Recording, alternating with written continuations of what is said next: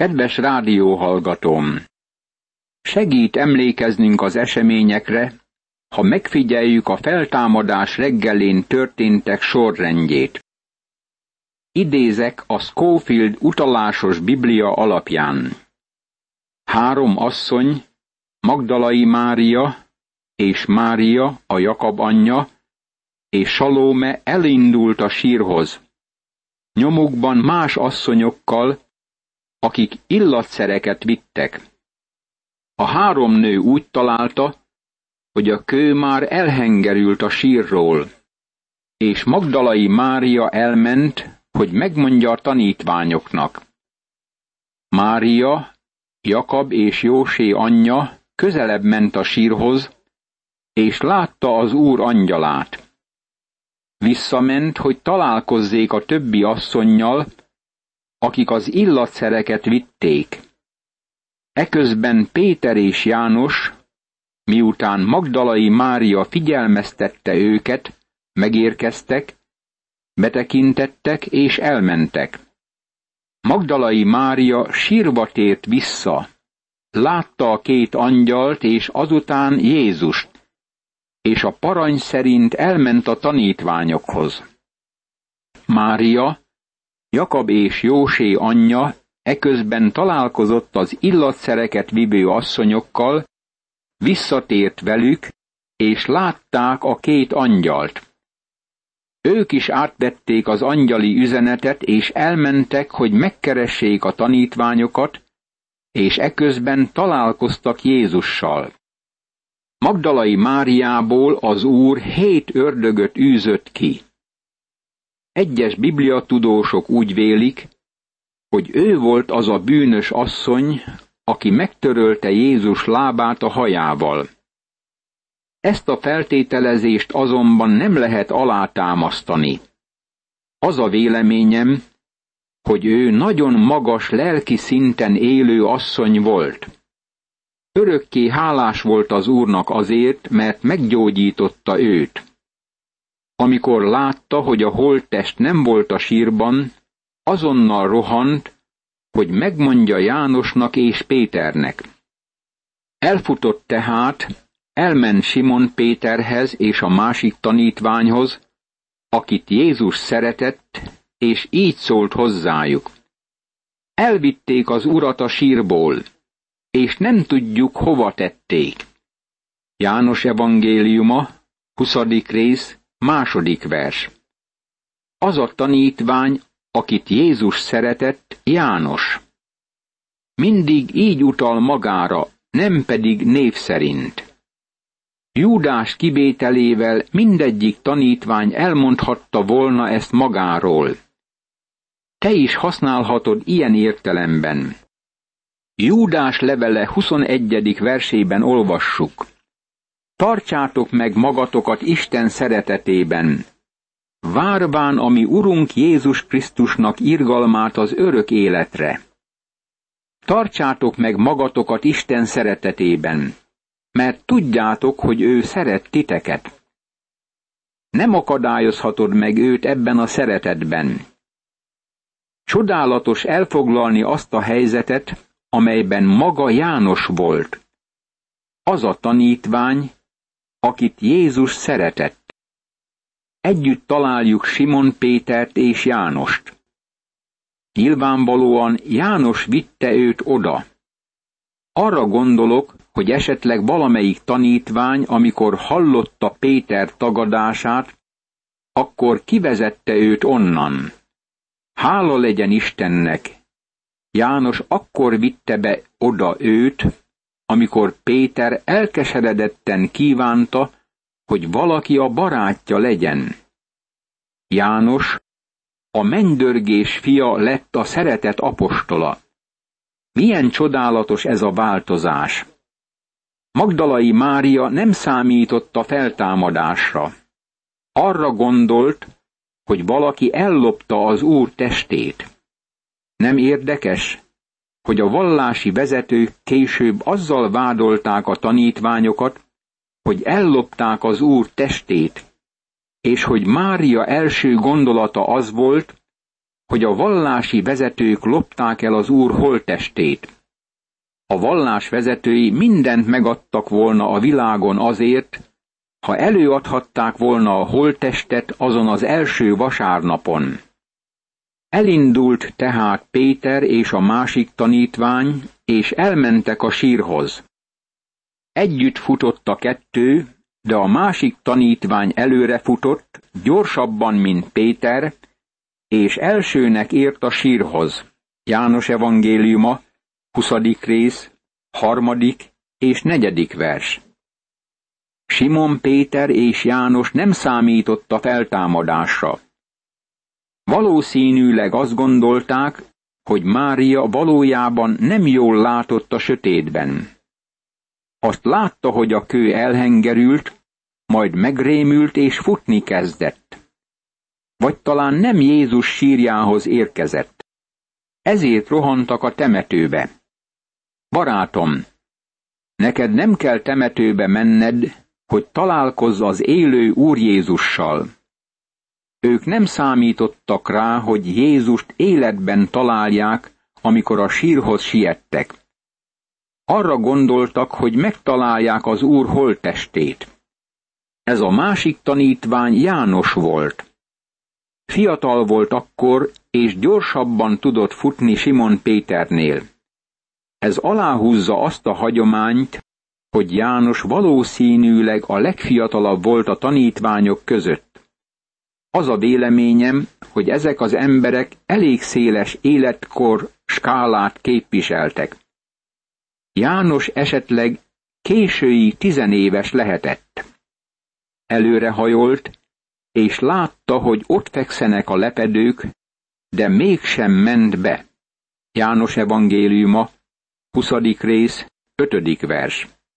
Amit János látott, az meggyőzte őt arról, hogy Jézus feltámadta halálból. Ő ért oda először, de mivel bizonyos tartózkodás és tisztelet volt benne, nem lépett be. Lehajolt, és betekintett a nagyon alacsony bejáraton, amit sziklába vágtak. Látta a bizonyítékot, és az meggyőzte őt. Csodálatos, hogy Isten miként használja fel a kis bizonyítékokat is, hogy meggyőzze az emberek szívét. Valaki ezt mondta, a nagy ajtók kis sarokvasakon forognak. János látta a lenruhát a sírban, de a test már távozott belőle. Nyomában megérkezett Simon Péter is, bement a sírba, és látta, hogy a leplek ott fekszenek. János evangéliuma, 20. rész, 6. vers. Azután jön Simon Péter lihegve és fújva. Megmondom neked, nehezére esett a futás. A tétovázás nem volt rá jellemző, ezért azonnal belépett a sírba. Ő is látta a lenruhákat és a fejkendőt. Gondolj arra, hogy József és Nikodémus csavarta be az úr testét a lentakaróba, és lepecsételték mirhával és aloéval, ami afféle ragasztóként szolgált, hogy rányomják a testre. Miként léphetett ki a test belőle anélkül, hogy letekerték volna a lepleket? Jézus Krisztus kilépett a sírból, mint valami mag. Emlékezz rá, azt mondta, hogy a gabonamag belehull a talajba, és egyedül marad, amíg meghal. Aztán új gabona nő ki belőle. De a régi gabonamag héja még mindig a földben van. Ezt hagyta ő a sírban, a régi héjat, amiben lakott. Többé nem maradt a takaróban, feltámadt. Emlékszel rá, hogy amikor az Úr Jézus feltámasztotta Lázárt, akkor Lázár halottas lepedőkbe csavarva jött ki a sírból, és az Úrnak meg kellett parancsolnia, hogy oldozzák ki Lázárt. Lázár kijött a régi testben, és a régi halottas lepedőkbe csavarva. Lázár testének ismét meg kellett halnia. Jézus Krisztus azonban megdicsőült testben jött elő, ami többé nem hal meg. Ez a feltámadás, és hogy az a kendő, amely a fején volt, nem a lepleknél fekszik, hanem külön összegöngyölítve egy másik helyen. Akkor bement a másik tanítvány is, aki elsőnek ért a sírhoz, és látott, és hitt. János evangéliuma, 20. rész, 7. és 8. vers. Isten gondosan följegyeztet János által egy másik kis fontos részletet is. A fejkendő, amit a holttest feje köré csavartak, érintetlenül ott volt, elkülönülten a lepedőtől, amiben a holttest feküdt. A fej alakjának megfelelően volt ott éppen úgy, ahogy becsavarták vele a fejet. Azt hiszem, ez meggyőzte Pétert arról, hogy az Úr Jézus feltámadt. Három különböző görög szót használnak ebben a fejezetben, és mindegyiket úgy fordítják, hogy látni. Ez nem a legszerencsésebb megoldás. Az ötödik versben, amikor János lehajolt, betekintett és látott. Itt a szó azt jelenti, hogy észrevett és megértett. Ez magában foglalja a vizsgálódást és az észrevételt. A hatodik vers szerint, amikor Péter is bement és látott, az itt használt szó a teomai, ami a színház világából ered. Szemlélte azt. A nyolcadik versben, amikor János ment be a sírba, látott, ami azt jelenti, hogy felismert. Már ismeretet szerzett és hitt, mielőtt látta volna a feltámadt Krisztust. Még nem értették ugyanis az írást, hogy fel kell támadnia a halottak közül. A tanítványok ezután hazamentek.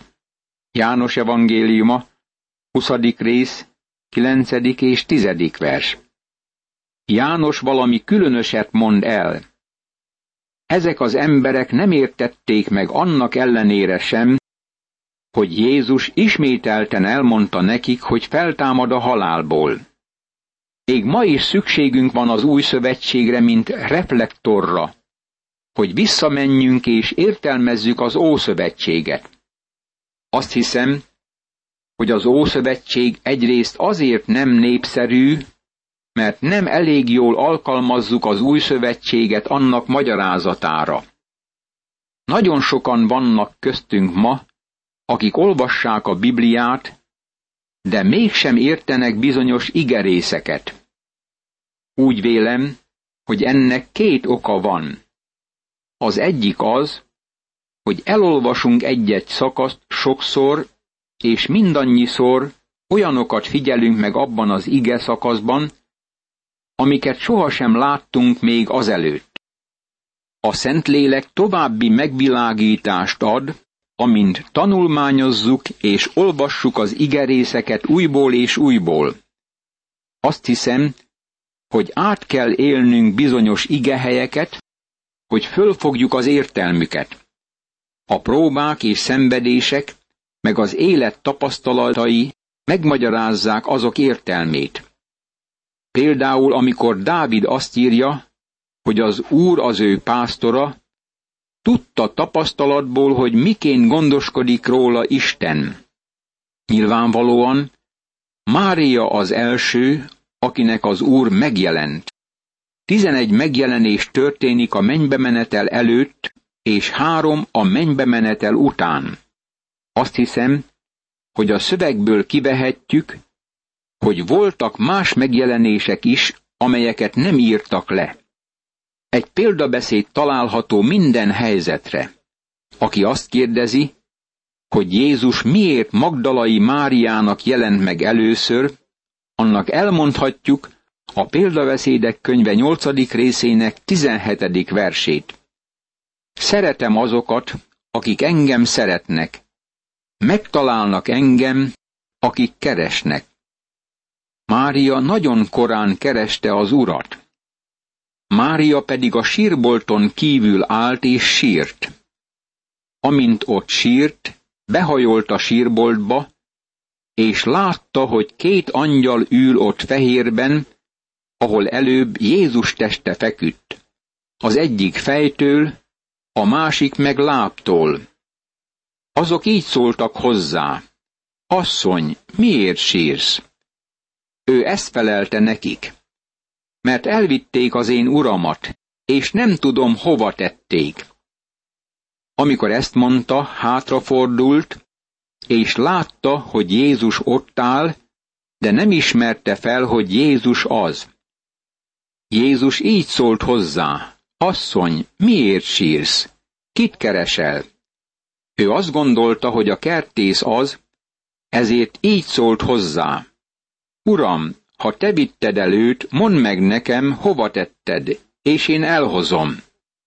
János evangéliuma, 20. rész, 11. verstől a 15. versig. Ismét érdekel az a tény, hogy nem ismerte fel az urat. Tudod-e, hogy miért nem? Nem hitte el, hogy visszatért a halálból. A hitetlenség vak, és a hitetlenség süket, mint Zakariás esetében is történt. Mária szereti az urat, de a szeretetnek együtt kell járnia a hittel. Sír, mert szereti őt, de azért is sír, mert nem hisz. Mennyire megváltozott a megdicsőült test. Nem tudom, de nem gondolom, hogy a változás olyan nagy, hogy ez az oka annak, hogy nem ismerte fel Jézust.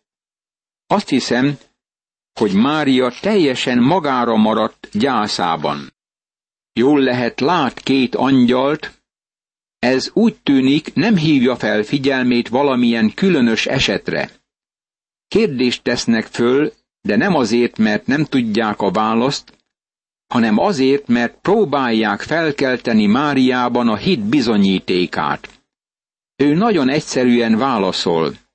Az úr még mindig halott, és a valószínű válasz az, hogy a holttestet ellopták, ahogy Mária érvel emellett. Nem számít arra, hogy Krisztust ismét életben látja, ezért hitetlenségében nem ismeri fel őt. Jézus nevén szólította, Mária. Az megfordult, és így szólt hozzá héberül, Rabbóni, ami azt jelenti mester. János evangéliuma, 20. rész, 16. vers.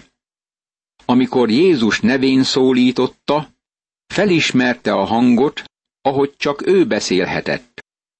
Azon a véleményen vagyok, hogyha az Úr késlekednék, és minnyájan átmennénk a halál kapuján, a testünk akkor támad fel, amikor majd egy napon az Úr néven szólít minket, mint ahogy szólította azok nevét, akiket feltámasztott a halálból kétezer évvel ezelőtt.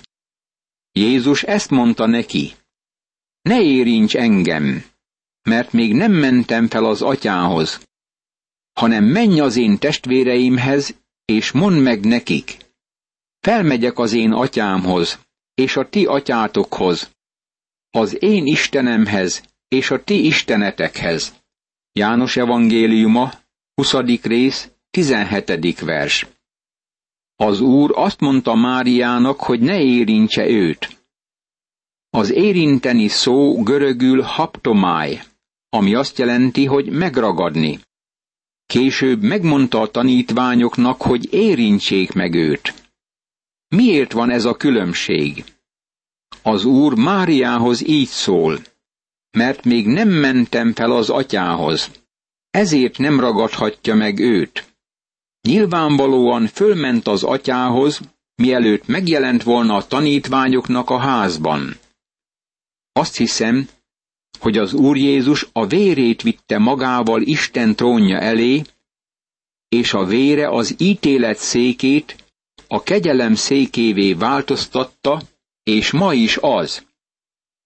Az a vér hult ki a te és az én bűnömért.